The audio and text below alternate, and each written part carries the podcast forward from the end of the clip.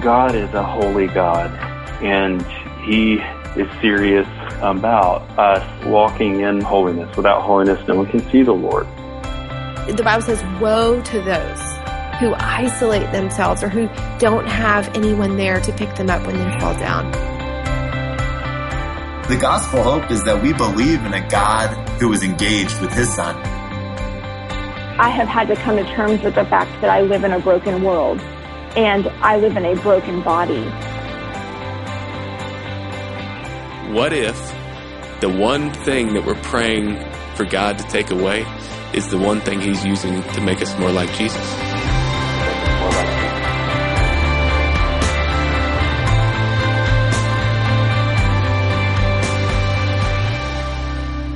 Welcome to the ERLC podcast. I'm Trillia Newbell, the Director of Community Outreach at the ERLC. We are doing a series called How to Handle. There are different things that are going on in the church and in culture and, and oftentimes we, we hear about these things, but we're not talking about them or we're thinking about them in theory and not putting flesh and blood to them. And so we are thinking through various topics. And today I'm really excited to have Tim Challies on and we're going to think and talk about biblical literacy. Tim is an author, blogger at challies.com. He's a pastor. He's a husband. He's a father. He does a lot of things and he's in Canada. And so Tim, thanks for joining us. Sure. Yeah. Thanks for having me. Yeah, definitely.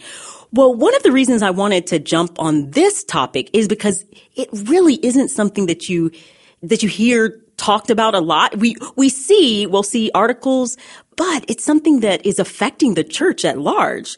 And I know you have written quite a bit, one on your site, but also through your books about theology and Bible study and understanding the scriptures. It, and I, from what I uh, know about you as as I've gotten to know you over several years now, and reading your work, this is something that would be near and dear to your heart. Is that correct? Yeah, yeah, absolutely. I don't think the church can be any stronger than its knowledge of God's word. I mean, really, all we have to offer the world is God's word. We got right. nothing else to give, nothing else that distinguishes us from anyone else. So, if we're going to make a mark on the world, it'll be because of our knowledge of the word and then our application of the word to the world. So, that's all we got. It is all we, it is, it's all we got. And yet, do you see what I see? I, I think I'm seeing, I, I, see a resurgence in people, um, trying to understand the word and its context and trying to understand the word and how it applies to them. And most importantly, to understand God. I see that this is something that, um, is being talked about some, but do you see this need that I am, I feel, I can feel it in, especially in women's groups is something that we've been talking about a lot about getting rid of what we would call fluff and really making sure that we are teaching and that women are absorbing meat, real theology and an understanding of God's word. Do you see that as well? Yeah, very much so. I think there's a movement afoot to maybe improve upon ministry, especially women's ministry um, and to ensure that, like you said, people are really digging into the word, that they're not just uh, absorbing the fluff, doing those little, you know, doing those Bible studies that just sort of talk about how you feel about the word or what the word makes you think about, but really diving into what does it really mean. Uh, so I think there's a lot of that going on, and in general, I'd say it's a it's a healthy trend. I'm I'm starting to wonder if in some ways maybe it's gone. If there's maybe a, uh, if it's a perhaps a counter movement to some of what's been going on. And I think any counter movement is always facing the challenge of not going too far. Yes. And so my concern is that as we talk about really understanding the scripture and diving deep, hopefully we're not undermining people's confidence in the sufficiency of God and His Word, that we can read it and understand it, and yes. um, that we don't need to always apply a full, deep exegetical study to the Word. We can read it and understand it, and God works. So somewhere between those two two poles, I think, is this great space where people love the Word and have confidence in the Word and are reading the Word and are teaching the Word to one another and feeling a real freedom and joy in the Word. Hmm. I am so glad you brought that up because I do think we're pendulum swingers, and and we will go one way and then we we try to correct and we can overcorrect. And I interviewed a friend and I was asking her to encourage people to just read, just Right. just to read, because I, Yeah. I I I think you're exactly right. I think we can second guess a lot. I can. I'll just say for myself, I confess um, a lot of second guessing because of this fear of getting it wrong. And Right. yeah, and, right. and so yeah, and I've, I've I've encountered quite a few people lately who whose desire to apply a method to understanding and teaching the word has actually undermined their confidence in the word. Now, that that doesn't mean a method is wrong, and of course, we want to be people who are studying God's word and really understanding what it says. But methodology can make us doubt our simple ability with the Holy Spirit to read the word and understand it. Um, so again, somewhere between those, Luther compared to Christians to people, a, drunk man who climbs on a horse and falls off one side and then climbs up again and falls off the other side, right? And I think we just need to be very careful that we're not overcorrecting and and by mistake actually undermining people's confidence in the word. So um, absolutely, let's continue to dive deep into the word, but let's also have that proper confidence that God works through the word. It's His joy to work mm. through the word, and we've got the Holy Spirit on our side to, to help us understand it. And you know, I think one of the one of the things we need to keep in mind is that we can read the Bible in you know, maybe we could break it into two broad ways. The first way is to read it slowly and meditatively and to linger over words and verses. The other way is to read great swaths of scripture. And I think we need to have a good balance of both of those in our lives where we're reading the whole Bible in a year or the whole Bible in six months. That way we get that 30,000 foot overview of the word. And then we're also going back slowly at times and diving deep. And I think there's a great balance to be had there. I think that's incredibly wise and freeing. Very That's- freeing, yeah. And, and neither, like we need both of them. If you're always down in the in the weeds, down in the you know looking at words and verses, that's a very good thing to do. But don't forget to pop your heads up and get the whole narrative, get the whole picture of Scripture. And so that's why personally I read the whole Bible every year, so that way I'm getting that big picture and tying the themes together. And then I'm taking time as well. And you know, primarily this is through hearing sermons every mm-hmm. week at church, but then also in my own study, reading and pondering and lingering over other parts as I encounter them or, or choose to study them. And I think there's a good balance to be had there. So we're getting both sides of it. Mm, I love that for a number of reasons because I, I just mentioned it's so freeing and obviously the Bible has life, is life, but it just gives it life to not be so bound to a method or bound to rules, but to enjoy the scriptures and enjoy God through Right. his word. And so I really, I think that's awesome. And, um, and how would you suggest that local churches become equipped in this? Because I think every year we say, okay, here's your Bible reading plan. Yeah. And and how do we encourage people in May? Okay, you didn't do it. So how do we get let's get keep going. Let's get in the word. It doesn't mean that you don't get in the word or that you failed completely and now it's it's a wash. How do we Yeah. encourage um, this to be a continual conversation, not just a conversation, but a part of our lives. I know for me, I uh, wake up and I'm, I guess I'm a very typical wake up every morning and have my time with the Lord with my coffee. but um, the Instagram thing, this that's me. But how do we encourage this continual study and, and reading beyond January 1? So I think we as Westerners, 21st century Westerners, approach the Bible very much as you know me, Jesus, and my cup of coffee, which is great, and I do that every day too. Um, but if we look more broadly, both in time and culture, I think we see that individuals before the Bible is well, not all of history has been able to do it that way. Right. We have uh, uh, right now. I can see about eight Bibles just where I'm I'm sitting right now. I've got Bibles everywhere. Um, each of them containing everything from Genesis to Revelation. You go back in history, you go to different times and places. Bibles were scarce, and so the word was scarce, but people still knew how to serve God. People still meditated upon God, and often they did that a by deeply pondering the bit they had, or b by doing it in community a little bit more. So I've often wondered if some of our struggles with uh, the word is that we're so isolated with the word that God hmm. gives us a community of people to study the word together. And sure, we do that on Sundays when we gather as a group of individuals in our churches and and hear the word preached, which is a beautiful thing. But I think there's such a place in the Christian life, in the Christian home, to study God's Word together, to do it in community. Absolutely. And that is, if you only ever got together with other people to study God's Word, I think that would be absolutely fine. I don't think we have to be me, Jesus, and my cup of coffee, right? So, Yeah. um, if if one is growing colder, you're finding very hard to study God's Word. Why don't you get together with people and say we're going to get together around God's Word? It- It's not so much that you get alone with the Word; it's that you get into the Word. It's uh, Don Whitney speaks about Bible intake, right? Which I think is a good way of of looking at it. I need to get the Bible into my heart, into my mind, into my life. Whether I'm doing that individually or with my wife or with my family or with my church, I just need to get the Bible in. And uh, you know, there's many, many different ways of doing that.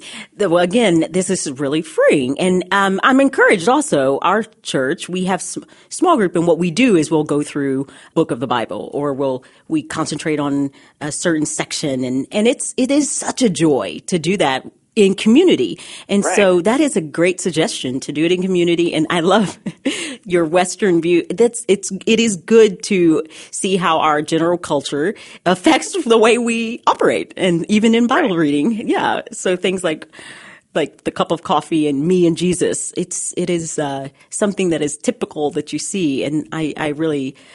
I think that's a great suggestion for churches and for people in communities is to get together with and and even discipleship groups or Yep. uh, yeah, just to be in the Word for intake. I love that.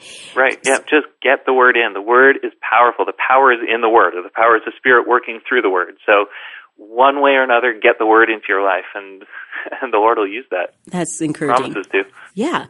No, you're exactly right. And what what do you say to the person who's listening and they're like, okay, but they are filled with um, condemnation because they or they struggle to read, um, which I hear a lot that people they approach the word, and it's not that they struggle because they they are f- afraid they're going to get it wrong. They just simply struggle, but yet they they also s- struggle with condemnation as a result. So maybe those are two different questions. But h- how do you encourage someone who one struggles just to read? It, there, it's not that they are. Um, it's not that they are uh, afraid to approach, but they just they struggle to read. And then the person who s- stands condemned um, pretty consistently because they're not in the word.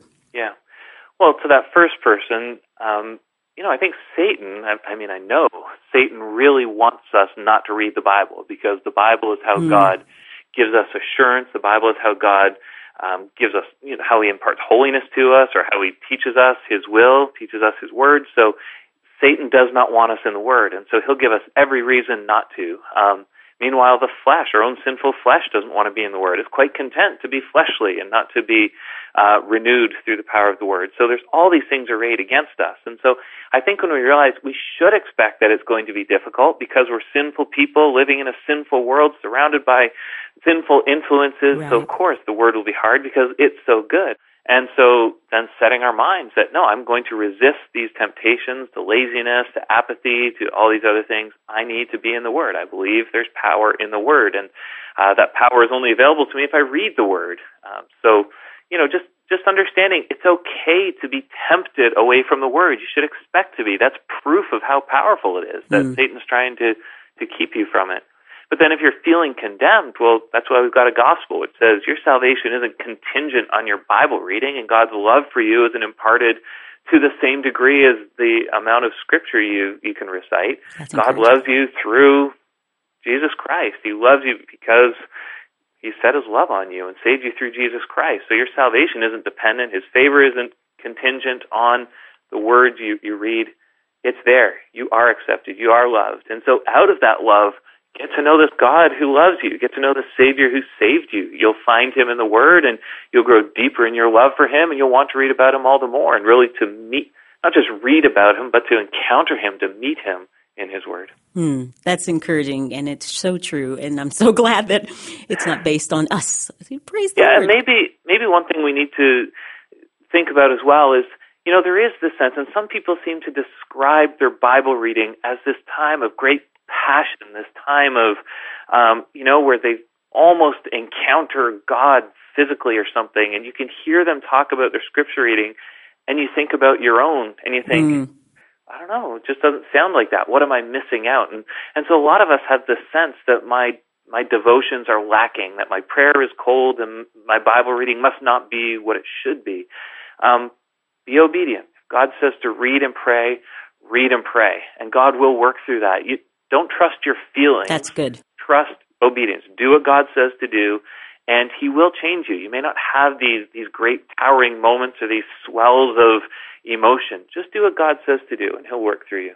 Amen. No, you're exactly right, and I think that um, that's probably one of uh, the greatest hindrances to is comparison to to compare right. someone's quiet time or their time with the lord or their knowledge or their it will hinder it will hinder our joy and it will hinder even our reading. We right. may even give up. So i i i'm really grateful that you brought that up. I think I mentioned it earlier, visual theology. You and Josh Byers, you wrote this book. It's called Visual Theology, Seeing and Understanding the Truth About God. And I, I just wondered, why did you decide that it, it needed to be visual? What did you, what inspired you? What inspired you to, to pursue this book, one? And then why do you think it's important that we see it? Yeah. Uh, in a word, the tabernacle. Like I said, oh, the tabernacle. but tabernacle was visual theology. So God said, build this structure, this place of worship. And everything in that tabernacle pointed beyond itself. So there was an altar there. But the altar wasn't just a purely functional thing. It had symbolism. It had meaning. You were supposed to understand things by looking at it. And then you go into the, the holy place or the most holy place and you would see an ark. Well, the ark was a, an artifact, it was an object, but it had great significance beyond itself. So as you walked around the tabernacle, as you saw the parts you could see, as you knew about the parts you couldn't see, everything pointed beyond itself. So it was a place of instruction, but visual instruction. God never laid out, this is what those things mean. He expected that people would study them and come to know them. So he, God believed that, and he knew that people could look at these things and learn. So there's this visual learning going on. And I started thinking, how could we apply that today? How could we learn visually today, especially with a very, very visual generation like the one we have today? No, you're so right. We started thinking about theology and how we could display theology instead of doing what we typically do, which is also very good, which is using words to describe theology. So how could we show people truth about God? So that was the challenge that sort of formed the heart of the book, then combining the words and the images together. No, you're exactly right about us being visual. And we're also um, a little bit short we our attention span is shorter i've at least that's what i've heard and read and so i i think something like seeing and and visualizing and and getting it in um, an art form with words is helpful. So so I, I think you're exactly right. And so thank you so much for doing that. Is there any last encouragement that you would like to share for maybe anyone who's struggling or how they can listen to this and then go and take it and read? Anything you'd like to say? Yeah, I think just have confidence in God's word. Have confidence that the word works, that it's God's joy. So God is for you in your Bible reading. God is with you. He's not holding back treasure from you through the word. Mm. We you know, part of the thing we can do is get in our minds this idea that the Bible is so hard. I need degrees and I need courses and. I need mm. methods to understand it. God works through the Word. God gives you His Spirit to help you understand and apply the Word. So yes, it is complicated. I mean, Peter wrote about Paul his words are hard to understand. And you've read the book of Romans and you know it is hard to understand. Right. And yet it is God's absolute joy and pleasure to help you understand the word, to apply it to your heart so you can be like Christ, so you can be conformed to his image. So have confidence in the God of the word, which gives you confidence in the word, which hopefully gives you confidence in your ability to read it, to just sit down who you are as you are, read the word, and benefit from it. it we, we don't have to complicate it a whole lot more than that. Mm. Well, Tim, I'm encouraged. I really am so encouraged. And I think um, partly is that there's so much grace in this conversation. So thank you. I I think anyone who's listening to this will be um, encouraged and inspired and not condemned or feel like a, a, a, new law has just been added to them. So thank you for that. Yeah, no, no, yeah, it was incredibly encouraging. Well, thank you for joining us on the ERLC podcast. I hope you'll stay tuned for the next few weeks as we continue this series. And thank you again, Tim. This was great. Yeah, you're very welcome.